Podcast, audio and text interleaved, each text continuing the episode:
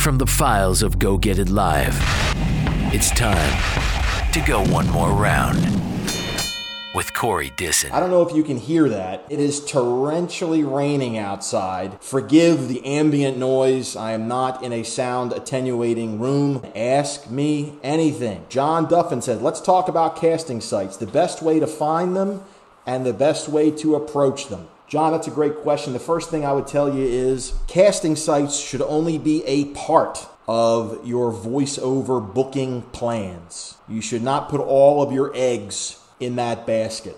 The best way to find them is get old trusty friend Google out and start searching voice casting, voiceover website, voice talent website, and look at the different sites out there. They're not for everybody, and not all of them are pay to play, but they could be a low to no cost opportunity to acquire new business without having to spend any money. Hello, my name is Laura Rice. Now let's go get it! Adam Ailman says he's got a question for me regarding email daily blast. Do you subscribe to any emails, daily news alerts that you get in your inbox every day that discuss radio? Well, years ago, I used to subscribe to allaccess.com. They're kind of the Mac Daddy when it comes to radio information about the radio industry, whether that's on air, whether that's production, programming, and they have a pretty cool, robust website, voiceover talent advertise themselves on there. Guys, if you're not paying attention, all access, you have an opportunity to be on their directory and you have an opportunity to purchase ads. A lot of radio station production people check out. So look at allaccess.com.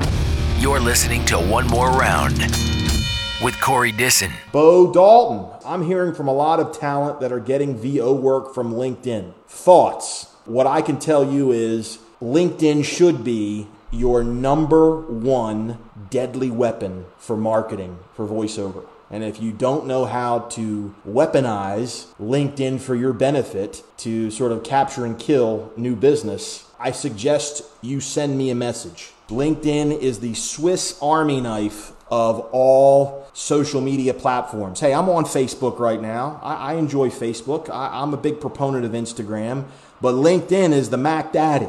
LinkedIn allows you to have that database.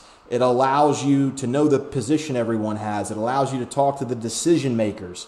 Everyone is on LinkedIn for the sole purpose of networking. It's one giant networking group.